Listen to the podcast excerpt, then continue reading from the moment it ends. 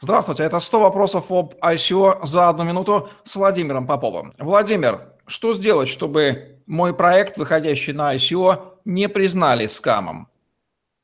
Да, собственно, это продолжение предыдущего нашего видео.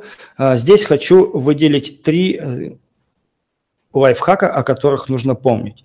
Во-первых, если вы заявляете о каких-то компетенциях вашей команды, делайте, пожалуйста, перекрестные ссылки. Это сделать очень просто, но большинство об этом забывает, и людям очень сложно проверять, и, соответственно, они не хотят тратить много времени, поэтому вы теряете клиентов.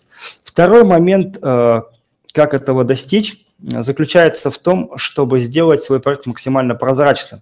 Очень хороший пример есть у PlusCoin. Они отсняли очень много видео, где рассказывают о жизни своей команды, о том, как к ним в голову приходят идеи, как они их реализовывают, как работают со своими партнерами и так далее. Я считаю, что вот такой вот транспарентный подход – это будущее, которое, в принципе, сделает ICO более доступным для всех.